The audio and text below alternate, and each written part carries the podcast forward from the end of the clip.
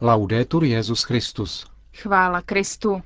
Posloucháte české vysílání Vatikánského rozhlasu v úterý 9. října.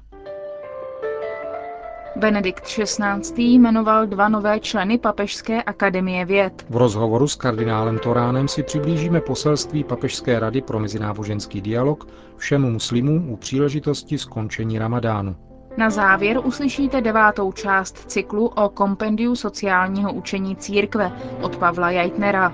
Hezký poslech vám přejí Markéta Šindelářová a Milan Glázer. Zprávy vatikánského rozhlasu. Vatikán. Benedikt XVI. jmenoval dva nové členy Papežské akademie věd. Stali se jimi profesor Klaus von Klitzing z Institutu Maxe Plancka ze Stuttgartu a profesor Yuan C. Lee z Tchajvanské akademie. Německý profesor von Klitzing se narodil roku 1943, je fyzikem a za rozvoj v tomto oboru obdržel roku 1985 Nobelovu cenu. Čínský profesor Lee se narodil v roce 1936, je chemikem a rovněž obdržel Nobelovu cenu za výsledky své výzkumné práce v tomto oboru v roce 1986. Praha.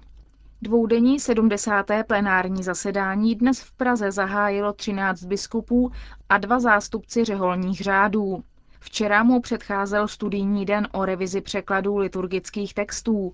Pozvaní odborníci z teologických fakult v České republice přednesli své příspěvky na liturgické překlady z pohledu různých teologických i dalších vědních disciplín liturgiky, biblistiky, dogmatiky a lingvistiky. Představeny byly také příslušné předpisy apoštolského stolce. V odpolední části programu potom biskupové nad překlady pracovali formou seminářů. Pondělní program zakončila večerní mše svatá v Loretě, které předsedal plzeňský biskup František Radkovský. Plenární zasedání začalo dnes ráno. Svůj pozdrav a zamyšlení přednesl apoštolský nuncius v České republice arcibiskup Diego Cauzero.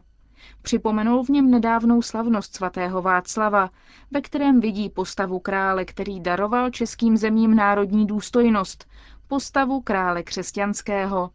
Slavnost svatého Václava je podle něj připomenutím podílu křesťanů na vzniku českého národa. Dnes večer všichni biskupové slavili mši svatou s věřícími v komunitním centru Matky Terezy v Praze na Jižním městě a plenární zasedání biskupské konference bude pokračovat i zítra. Na jeho programu je například prezentace humanitárních aktivit Charity Česká republika, rozpočet České biskupské konference na příští rok nebo přípravy Světového dne mládeže v australském Sydney v červenci příštího roku a souběžného setkání českých a slovenských mladých poutníků na Velehradě ve dnech 18. až 20. července 2008. Konec zpráv. Křesťané a muslimové jsou povoláni šířit kulturu pokoje. Tak zní titul poselství kardinála Jean-Louis Torána, předsedy Papežské rady pro mezináboženský dialog, všem muslimům u příležitosti jejich svátku Id al-Fitr, kterým za několik dní skončí období Ramadámu. Kardinál Torán poskytl vatikánskému rozhlasu rozhovor, ve kterém nejprve přiblížil ducha tohoto poselství. Je to poselství duchovní solidarity, které zdůrazňuje dvě priority – výchovu a příklad. Obě jsou posláním věřících. Především výchova, přijetí druhého, respektování jeho přesvědčení. V textu je řeč o sdílení specifického bohatství jedněch s druhými – Potom je zde příklad, Věřící mají být věrni svým lidským a náboženským povinnostem a dokazovat solidaritu zejména životem odpovídajícím stvořitelovu plánu. To jsou tedy dva aspekty, výchova a svědectví. Poselství také čteme, že náboženskou svobodu nelze omezovat na svobodu kultu, protože je jedním z podstatných prvků svobody svědomí. Můžete to blíže specifikovat?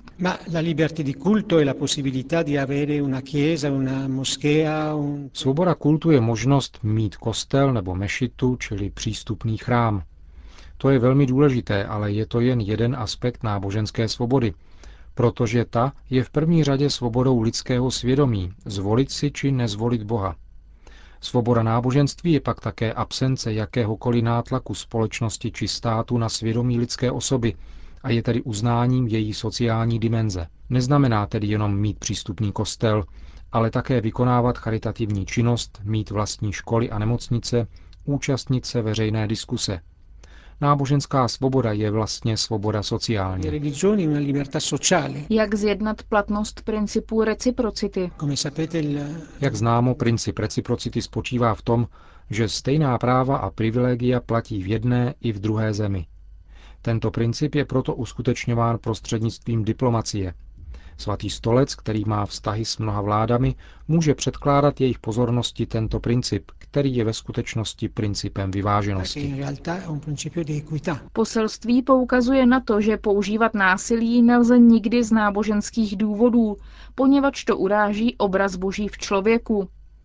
Jak dnes přemáhat terorismus? Ehm, Nejprve hledáním toho, proč terorismus existuje – Častokrát je terorismus jen projevem určité situace nespravedlnosti. To neznamená terorismus ospravedlňovat, ale je třeba uznat, že vzniká tam, kde existují nevyřešené situace. Je tedy zapotřebí především hledat východisko z těchto situací. Potom je třeba vychovávat k právu na život, vychovávat k lidské důstojnosti, aby bylo zřejmé, že pouze a jedině Bůh je pánem života. A důležité je odmítat zejména terorismus spáchaný ve jménu božím, jak častokrát řekl a stále opakuje Benedikt XVI. Náboženství a násilí spolu nejdou dohromady. E Poselství vyjadřujete přání po zintenzivněním dialogu mezi křesťany a muslimským světem. Ano, musíme favorizovat, jak bylo již také mnohokrát řečeno, dialog života, dialog jednání, teologickou výměnu a dialog o náboženských zkušenostech. Od svého jmenování do Papežské rady pro mezináboženský dialog jsem sám velice osloven poznáním, že existuje mnoho mezinárodních združení mezináboženského dialogu mezi katolickými mnichy a mniškami s bohatou spoluprací a výměnou informací se zasvěcenými osobami z jiných náboženství říká kardinál Torán, předseda Papežské rady pro mezináboženský dialog. O kompendiu sociálního učení církve. Devátý díl. Rodina. Cyklus připravuje velvyslanec České republiky u svatého stolce Pavel Jaitner.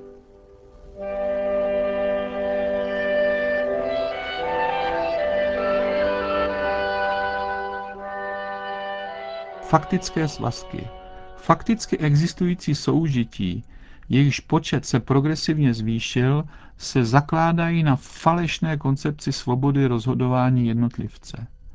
Pokud by mělo dojít k tomu, že nějaký právní řád postaví na stejnou rovinu rodinu a fakticky existující soužití, pak by to znamenalo diskreditaci rodinného modelu života, jenž se nemůže uskutečňovat na základě nestálého meziosobního vztahu, nýbrž výhradně na nerozlučitelném spojení, na jehož počátku stojí uzavření manželství, tedy smlouva mezi mužem a ženou, založená na vzájemném a svobodném vyvolení, které pak sebou nese manželské společenství zaměřené k plození. Homosexuální osoba musí být plně respektována co do své důstojnosti a je třeba ji povzbuzovat k tomu, aby kráčela cestou božího záměru s obzvláštním odhodláním k uplatňování čistoty.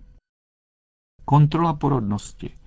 Rodina jedinečným způsobem přispívá ke společenskému dobru prostřednictvím odpovědného otcovství a mateřství což jsou specifické formy účasti manželů na stvořitelském díle božím.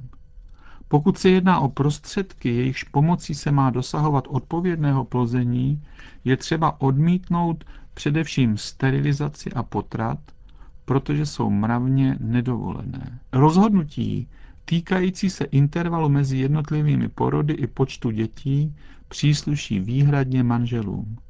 Jedná se o jejich nezadatelné právo, které mají naplňovat před Bohem a přihlížet přitom k povinnostem, jež mají vůči sobě, vůči potomkům, rodině a společnosti.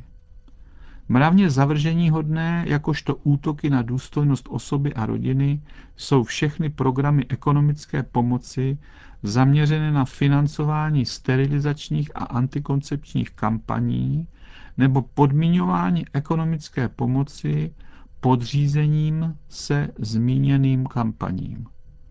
Řešení problémů spojených s demografickým růstem musí být hledáno s ohledem na respektování sexuální i společenské mravnosti, přičemž je třeba podporovat větší spravedlnost a autentickou solidaritu, aby se všude respektovala důstojnost života, počínaje ekonomickými, společenskými a kulturními podmínkami.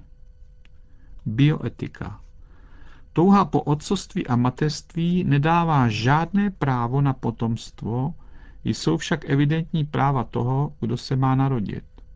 Tomu je třeba garantovat co nejlepší podmínky, a to prostřednictvím stability rodiny založené na manželství a na vzájem doplňování se osob otce a matky.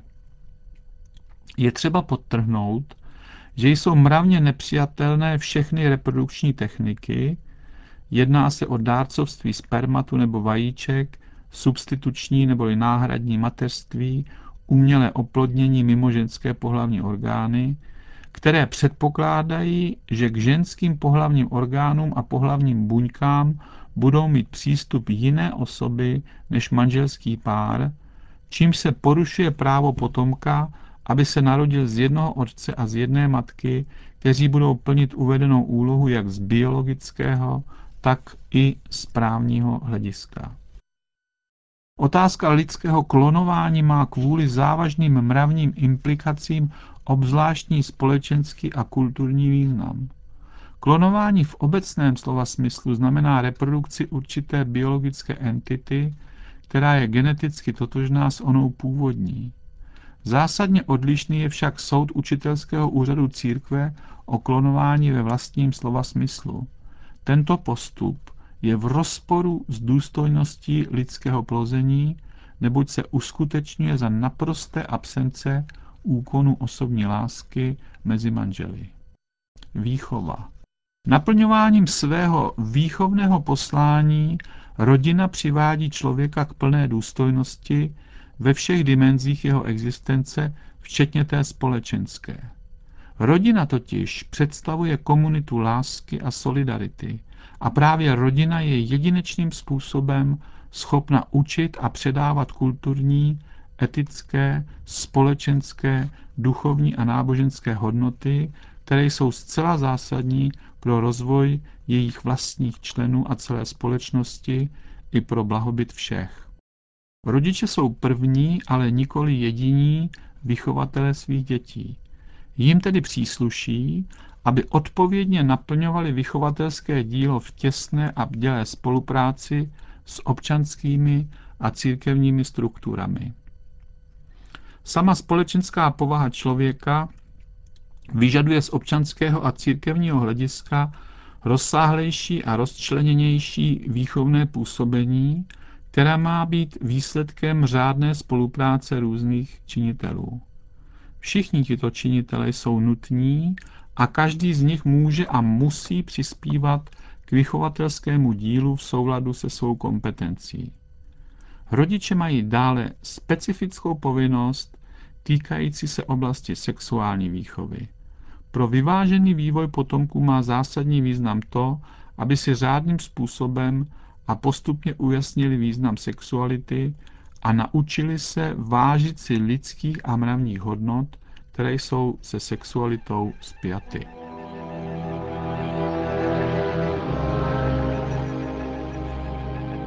Slyšeli jste devátý díl cyklu o kompendiu sociálního učení církve. Připravil ho velvyslanec České republiky u svatého stolce Pavel Jajtner. Končíme české vysílání vatikánského rozhlasu. Chvála Kristu. Laudetur Jezus Christus.